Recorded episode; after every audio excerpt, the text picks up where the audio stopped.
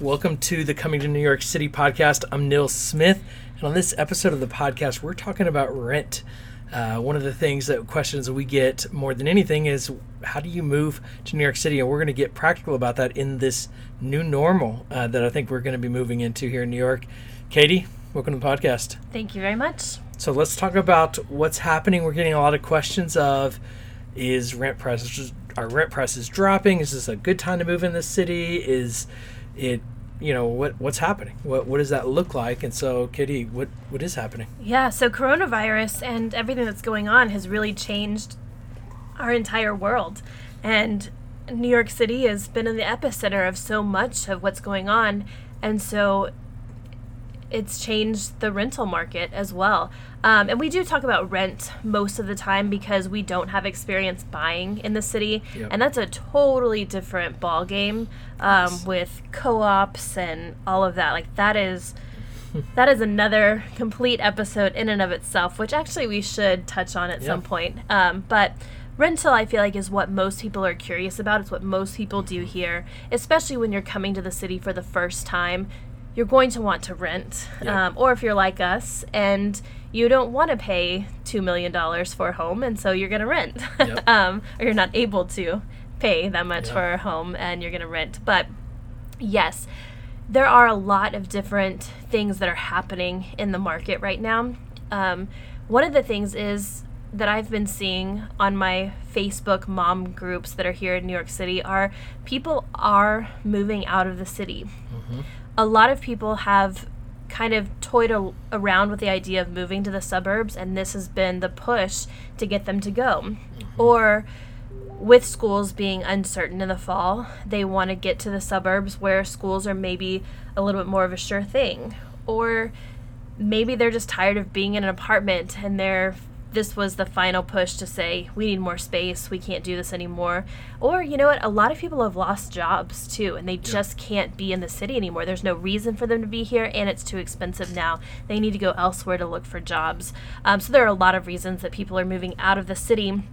And so the first opportunity if you're wanting to move here in the near future is to sublet an apartment. And right now you can probably get a better deal because for a couple of reasons. People are wanting to leave, and so they're willing to um, eat some of the costs. So they may um, say, you know, our rent is five thousand dollars a month, but we really need to get out of this lease. We'll pay a thousand dollars of it, so you just pay four thousand yep. for the remainder of our lease. Yep. Um, or it may be like our friends who live in this building who've been here for a very long time, and they have a low rent because they got in this building uh, earlier, and their rent has been low for a while. So you can get in at their rate right now and take over their lease yep. and pay what people were paying for their two bedroom apartment yep. six, seven, eight years ago when they got here. Yep. Now, the only problem with that is depending on the landlord, once that lease is up for renewal, once their lease is done, they may renew at the higher market value. So be prepared for that, or you may want to talk to the landlord ahead of time so that you know when the lease is up what is really going to be due. But that may get you here to New York City to then decide which neighborhood you want to be in yep. for those six months that you're finishing out that lease. Um, be able to be on the ground here looking for apartments and all of that. So it could really be a great pl- way to get your foot in the door and get you here into New York City. Um, and yeah. So so I think I mean I think the takeaway here is if price has been the biggest barrier to you moving to New York City, now now's the time probably to lean in and, and pay attention in that there are more people leaving New York than ever. And New York, the biggest challenge we have is there's only so much space, sure. and there's only so many apartments, and landlords can charge whatever they want to charge, essentially, and mm-hmm. uh, their prices can be ridiculous because there's demand and when the demand decreases, uh, so like will the price likely decrease. And so, uh, if you know if you've got a job where you know you can come and do it here, and you want to move to New York City, we think this is the greatest city in the world to live in. We're not leaving. we're not leaving, and so we we would love for you to come join us and and live here. And two ways that I would suggest finding those sublet opportunities is one to join Facebook groups And I know on my Upper East Side moms group, there are a lot of people who are putting their apartments on there first um, so that they don't have to deal with brokers' fees and all of that. Um, so join a bunch of different either moms groups or I don't know, there might be dads groups or family groups and all that all around the city in Brooklyn and Queens, wherever you want, and see people who live here posting about it and then you can inquire about it and make some connection that way. There's also a website called leasebreak.com and people will put their leases up there and you can see pictures of the apartment and how much it costs and all of that. So leasebreak.com is another good resource for you. Yeah. So, Katie, w- when we first moved here, one of the sites we used is Craigslist. And outside of New York, people were always like, that's where you get scammed. Here, it seemed to be a pretty, like a lot of people used it. I don't know anymore. Is it a site or what, what, what's your take on Craigslist today for New York City? Yeah, I don't. I haven't had the best experience with it. Yeah. I think there are a lot more. I think there are better places to look like Lease Yeah. Break or, um, goodness, what are my other go-to apps? You always look at Street Easy. yeah, Street Easy is good. Those Street things, Easy gives you good information on what other people paid over the last 10 years or so, right? Right. Yeah, you can look up the past rental history on Street Easy. So yeah, there's there's a lot of other things. I mean, I think it's good to look at Craigslist if you are willing to do a little bit more vetting on who is actually putting up the post and if you're very careful um, Yeah. you can look at craigslist but you know people are really wanting to get rid of their subleases so it may be worth checking Yeah. out just be Yeah. cautious though um, make sure you talk to the landlord make sure you get things in writing don't do an under the table deal because No. the landlord is not going to be happy with you and it's going to be a mess um, i will say though that new york's new york is a very they always err on the side of the tenant Yeah. So i don't think that they can kick you out but they can make your life very very miserable the Yes. landlord um, so yeah And that's a lot of times why landlords are so picky about getting somebody in and having good credit because they don't want somebody who's going to default and then not be They're able to kick them out for a year.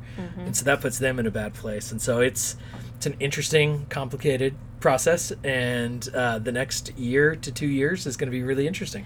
Yeah, and I did see somebody on my Upper East Side Moms group posted just a general question to everybody Do we think that rent prices are going to come down? And a lot of the moms who are real estate agents and work in the industry chimed in and said they do think that rent prices are going to come down across the board, but we probably won't see that for another year. And that's because the government is giving concessions to um, landlords, people who are owning the property. They're allowing them to pay their mortgages later. Um, they can have extensions on things.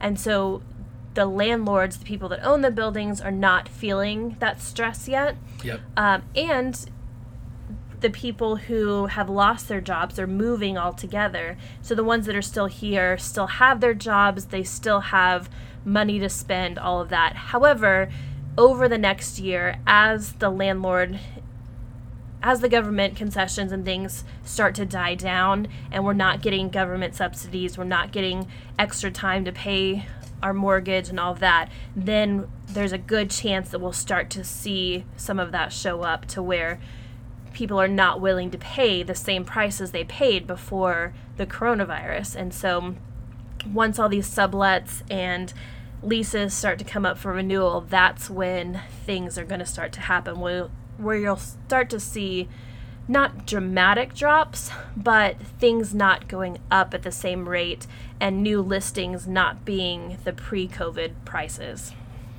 So Yeah. interesting. But it's a yeah, time will tell though. Yes. Um, obviously, we don't know what's happening from day to day in our country, and so who knows what else 2020 is going to bring.